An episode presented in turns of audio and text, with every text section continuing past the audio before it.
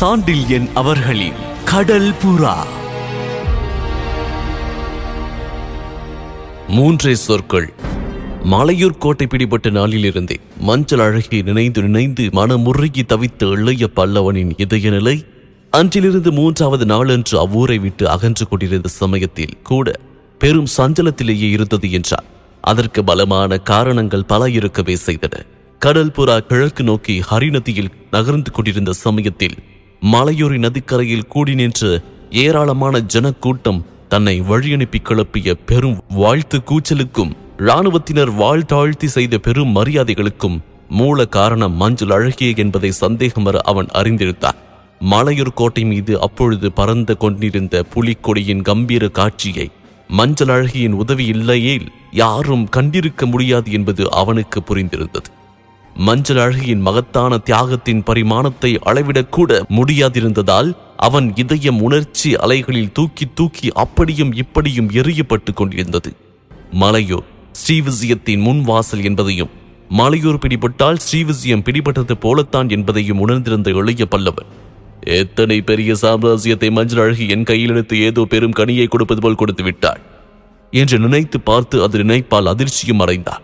ஸ்ரீவிஜயத்தின் தலைநகரை தாக்கி பிடிக்க தான் நீண்ட நாளாகவே ஏற்பாடுகளை செய்திருந்தாலும் ஸ்ரீவிஜயத்துக்கு உதவக்கூடிய சக்திகளை மெல்ல மெல்ல தூண்டிவிட்டாலும் யாரும் அணுகுவதற்குரிய ஸ்ரீவிஜயத்தின் மணிக்கதவையும் வித்தியாதார தோரணத்தையும் உடைத்து அந்த நகரத்தை கைப்பற்றுவது அவ்வளவு எளிதளவென்பதையும் ஆனால் இப்பொழுது மலையூர் கைவசப்பட்டு விட்டபடியால் ஸ்ரீவிஜயத்தின் பாதுகாப்புகள் பெரும் பலவீனம் அடைந்து விட்டதையும் அப்படி எதிரியை பலவீனமடைய செய்தது மஞ்சள் அழகியின் மகத்தான தியாகமே என்பதையும் அவன் எண்ணி எண்ணி கலங்கினான். அவள் ஏன் சாம்ராஜ்யத்தை உதறிவிட்டாள்? தந்தை முதலில் அவளை உதறியது உண்மைதான். இருப்பினும் பின்னால் அவளை மகளாக உலகுக்கு அறிவித்து இளவரசியாகவும் ஏற்றுக்கொண்ட பிறகு ஏன் அவரை உதறிவிட்டாள்? அத்தனை தியாகத்துக்கு நான் தகுதியா? என்று தன்னைத்தானே இரண்டு மூன்று முறை கேட்டுக்கொண்டான். அதை மட்டும் அவன் கேட்டுக்கொள்ளவில்லை. காஞ்சனாவுடன் மஞ்சள் அழகியையும் அழைத்து கொண்டு வந்துவிட்டோமே இது சரியா? என்ற கேள்வியும் அவன் மனத்தில் எழுந்தது. இது பற்றி மலையொரு கோட்டையில் அமீர் சுட்டிக்காட்டிய ஆபத்தையும் நினைத்து பார்த்தான் அவன். கோட்டையில் இருந்தபோது கேட்டான் அமீர் இருவரை பற்றி உத்தரவு வேண்டியிருக்கின்றது என்று. இந்த கோட்டையின் உபதலைவனை விடுதலை செய்து ஸ்ரீவிஜயத்துக்கு அனுப்பிவிடு என்றான் இளைய பல்லவன். அவன் போய் ஜெயவர்மனிடம் இங்கு நடந்ததை எல்லாம் சொல்வானே என்று வினவினான் அமீர். சொல்லட்டும் என்பதற்காகத்தான் அவனை அனுப்புகின்றேன் என்று கூறினான் இளைய பல்லவன். அதனால் மஞ்சளழகிக்கு கஷ்டம் ஏற்படுமே. கோட்டையை எதிரி கையில் கொடுத்த மகளை ஜெயவர்மன் தண்டிக்காமல் இருப்பானா? மாட்டான் ஆகையால் மஞ்சளழகியை கடல்புறாவுக்கு கடல் புறாவுக்கு அனுப்பிவிடு. இதை கேட்டு அமீர் திகைத்து சில வினாடிகள் வாயடைத்து நின்றான். பிறகு கேட்டான் மீண்டும் மஞ்சளழகியை கடல் புறாவுக்கா என்று சிறிது தடுமாற்றத்தோடு திட்டமாக வந்தது இளைய பல்லவன் பதில். இதில் சங்கடங்கள் இருக்கின்றன என்று சுட்டி காட்டினான் அமீர். என்ன சங்கடங்களை? அமீர் குறிப்பிடுகின்றான் என்பதை இளைய பல்லவன் உணர்ந்தே இருந்தான். இருப்பினும் அவற்றை உணராதவன் போல். என்ன சங்கடங்கள்? என்று வினவினான் ஏற்கனவே ஒரு பெண் என்று இழுத்தான் அமீர். ஆம் காஞ்சனா தேவி இருக்கின்றாள் கடல் புறாவி என்று வாசகத்தை பூர்த்தி செய்தான் இளைய பல்லவன். இப்பொழுது மஞ்சள் அழகியையும் சேர்த்து விட்டால்? பெண்கள் இருவர். ஒரு பெண் இருந்தாலே போர்க்கப்பலில் கஷ்டங்கள் உண்டு. இவர் இருந்தால் பெரும் தொல்லை என்கின்றாயா? தொல்லை எங்களுக்கல்ல என்று உருமினான் அமீர் எரிச்சலின் காரணமாக. எனக்குத்தான் தொல்லை அமீர். இருப்பினும் அத்தொல்லையால் அனுகூலங்கள் இருக்கின்றன. காஞ்சனா தேவியின் மீது கங்கதேவன் இச்சை கொண்டதால் நாம் மானக்கவரத்தை பிடித்தோம். இப்பொழுது மஞ்சள் அழகு இங்கிருந்ததால் மலையூரை பிடித்தோம். கோட்டைகளையும் துறைமுகங்களையும் பிடிக்க பெண்கள் உதவுகின்றார்கள் அமீர்? ஆகவே ஒருத்திக்கு இருவர் இருப்பது நமக்கு அனுகூலம்தான் என்றான் இளைய பல்லவன். கோட்டையிலிருந்து கிளம்பும் நாளன்று தனக்கும் அமீருக்கும் நிகழ்ந்த இந்த சம்பாஷணையை கடல்புறாவின் தளத்தில் நின்றிருந்த அந்த நேரத்தில் நினைத்த இளைய பல்லவன் இதழ்களில் புன்னகை கூட லேசாக அரும்பியது. அன்று பதில் சாமர்த்தியமாகத்தான் சொல்லிவிட்டேன். ஆனால் அதனால் விளையும் தொல்லைகள் அனந்தம். இருப்பினும் அவற்றை நான் சமாளித்துத்தானே ஆக வேண்டும். என்று தனக்குள்ளே சொல்லிக் கொண்டான் இளைய பல்லவன். ஆனால் கடல்புறாவின் தளத்தில் நின்று அவன் நினைத்த தொல்லை அமீர் எண்ணிய தொல்லை அல்ல வேறு தொல்லையை. மாசற்ற வீரன் சமாளிக்க வேண்டிய தொல்லையை எண்ணி எண்ணி குழம்பினான் சோழர் படை தலைவன் அந்த தொல்லை காதலை பற்றியதல்ல ஸ்ரீவிஜய சாம்ராஜ்யத்தை பற்றியது அதன் உரிமையை பற்றியது சோழ பேரரசை பற்றியது. ஸ்ரீவிஜய சாம்ராஜ்ய அரியணையில் உன்னை அடுத்த சித்ரா பௌர்ணமி என்று சக்கரவர்த்தினியாக அமர்த்துகின்றேன். என்று காஞ்சனா தேவியிடம் ஆணையிட்ட சமயத்தில் மஞ்சள் அழகிய நிலைமை அவனுக்கு புரியாதிருந்தது. அவள் ஸ்ரீவிஜய சாம்ராஜ்யாதிபதியால் மகளாக ஒப்புக்கொள்ளப்பட்டிருப்பாள் என்றோ அந்த அரியணைக்கு முறையுள்ள இளவரசியாக விடுவாள் என்றோ அவன் எதிர்பார்க்கவில்லை. மஞ்சள் அழகி அக்ஷய முனையில் இருப்பாள். தான் அமைத்துக் கொடுத்த பாதுகாப்பு அவளுக்கு பெரும் அரணாயிருக்கும் என்று மட்டுமே நினைத்த அவனுக்கு அவளுடைய புதுநிலை பெரும் புதிரை விளைவித்தது. காஞ்சனா தேவியும் மஞ்சள் அழகியும் இருவரும் ஸ்ரீவிஜய அரியணைக்கு உரிமை கொண்டாடினார். யாருக்கு அதை அளிப்பது என்று எண்ணி ஏதும் புரியாமல் கலங்கினான் படைத்தலைவன். இருவர் பாலும் காதல் கொண்டிருந்த அவன் இதயம் இரு பக்கங்களிலும் இழுபட்டு தத்தளித்துக் கொண்டிருந்தது. காஞ்சனா தேவியை அவன் முதலில் கண்டான். தொலை தூரத்தில் இருந்த பாலூர் பெருந்துறையில். பிறகு ஓராண்டு கழித்து மஞ்சள் அழகியை கண்டான் அக்ஷய முனையில். முதலாண்டின் உணர்ச்சிகள் இரண்டாம் ஆண்டு கிளம்பிய உணர்ச்சிகளோடு போட்டி போட்டன. கடைசியாக புகுந்த மூன்றாம் ஆண்டின் முடிவில் இருவரை பற்றிய காதலம் மோதிவிட்டதால் எழுந்த உணர்ச்சிகளால் ஏற்பட்ட கலக்கமான நிலையில்தான் அன்று நின்றிருந்தான் இளைய பல்லவன். கடைசியாக புகுந்த மூன்றாம் ஆண்டின் முடிவில் இருவரை பற்றிய காதலும் மோதிவிட்டதால் எழுந்த உணர்ச்சிகளால் ஏற்பட்ட கலக்கமான நிலையில்தான் அன்று நின்றிருந்தான் இளைய பல்லவன். ஸ்ரீவிஜயத்தை வெற்றி கொள்ள முடியும் என்ற உறுதி அவன் உள்ளத்தை திடமாக இருந்தது. அதற்கு சகல ஏற்பாடுகளையும் சிறுகச் சிறுக செய்து முடித்திருந்தான் இளைய பல்லவன். இன்னும் இரண்டே மாதங்கள் ஸ்ரீவிஜயம் என் கைவசமாகிவிடும் என்று தனக்கு தானே சொல்லிக் கொண்ட இளைய பல்லவன் அதை யாரு கழிப்பது? காஞ்சனா தேவிக்கா? மஞ்சள் அழகிக்கா? என்ற ஒரு கேள்வியையும் கேட்டுக்கொண்டதால் பைத்தியம் பிடிக்கும் நிலையை அடைந்து கடல்புறாவின் தளத்தின் குறுக்கே வேகமாக நடந்து தனது அறைக்கு சென்றான். சென்றதும் அமீரை அவசரமாக வரும்படி சொல்லி அனுப்பினான். சில வினாடிகளுக்கெல்லாம் உள்ளே நுழைந்த அமீர் இளைய பல்லவன் முகத்தை கண்டதும் பெரும் பிரமிப்புக்குள்ளானான். எதற்கும் கலங்காத படைத்தலைவன் உள்ளம் பெரிதும் கலங்கு இருப்பதை அவன் முகம் தெள்ளென்று எடுத்து காட்டியது. அவன் சஞ்சலத்தின் காரணத்தை ஓரளவு ஊகித்துக் கொண்டாலும் பூரணமாக அதன் அடிப்படையை உணராத அமீர் சொன்னான் அவசரமாக கூப்பிட்டு அனுப்பியதாக கூறினான் மாலுமி என்று. ஆம் அமீர் என்றான் இளைய பல்லவன். இதைச் சொன்ன இளைய பல்லவன் குரல் பெரிதும் வறண்டு கிடப்பதைக் கண்ட அமீர் தன் உணர்ச்சிகளை வெளிக்காட்டாமல் என்ன செய்ய வேண்டும் படைத்தலைவரே? என்று சாதாரணமாகவே கேட்டான். காஞ்சனா தேவியும் மஞ்சள் அழகியும் எங்கிருக்கின்றார்கள்? என்று வினவினான் இளைய பல்லவன் அதே வறண்ட குரலில். தளத்தில் இருக்கின்றார்கள் என்றான் அமி இருவரும் ஒரே இடத்திலா? என்று இளைய பல்லவன் குரலில் வியப்பு லேசாக ஒழித்தது அதை எப்படி ஒரே இடத்தில் இருப்பார்கள்? என்று அமீரின் குரலில் லேசாக விஷமம் இருந்தது. வேறு எப்படி இருக்கின்றார்கள்? காஞ்சனா தேவி கண்டியத்தேவரோடு கடல் புறாவின் முன்பகுதியில் இருக்கின்றார்கள். மஞ்சள் அழகி சுக்கானை பிடித்துள்ள சேதனுக்கு அருகில் உட்கார்ந்திருக்கின்றார்கள்.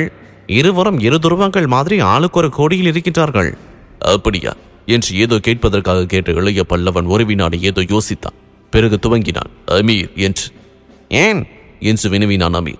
நீதான் காரியங்களை சாமர்த்தியமாக செய்ய முடியும் என்று மீண்டும் துவக்க உரையிலேயே நின்றான் இளைய பல்லவன். ஏதோ கஷ்டமான பணிக்கு இளைய பல்லவன் அஸ்திவாரம் போடுகின்றான் என்பதை உணர்ந்து கொண்ட அமீர் எனக்கு பாராட்டுதல் எதற்கு? உத்தரவிடுங்கள் படைத்தலைவரே என்றான்.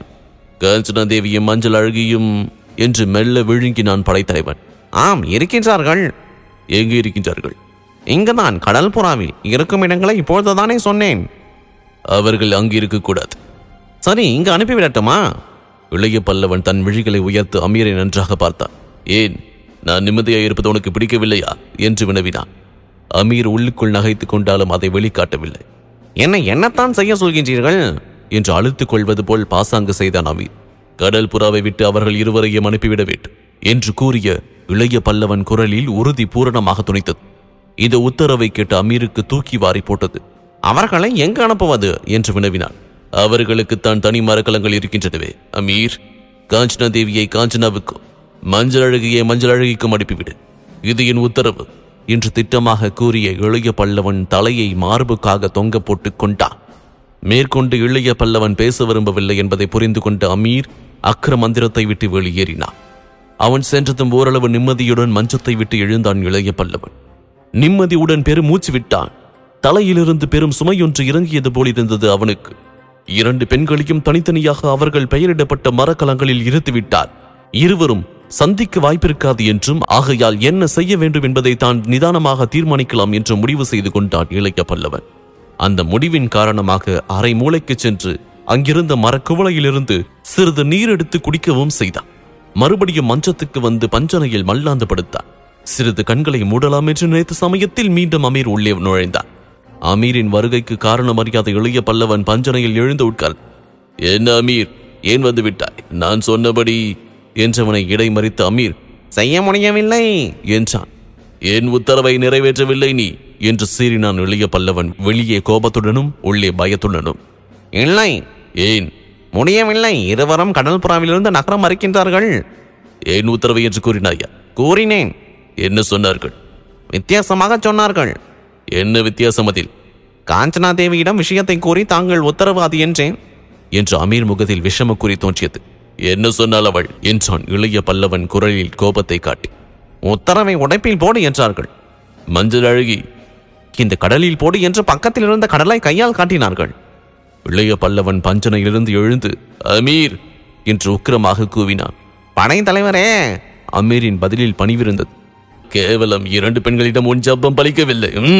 என்று கூவினார் அதில் என் ஜப்பம் மட்டுமில்லை தங்கள் உத்தரவும் கலந்திருக்கின்றது. என்று தாழ்மையுடன் தெரிவித்துக் கொண்டதன்றி இப்பொழுது என்று ஏதோ துவங்கி வார்த்தைகளை விழுங்கினார் என்ன செய்ய வேண்டும் என்கின்றாய் என்னை? என்று கேட்டான் இளைய பல்லவன். என்னால் முடியாத பணியை தலைவர் தான் செய்து முடிக்க வேண்டும். என்றான் அமீர்.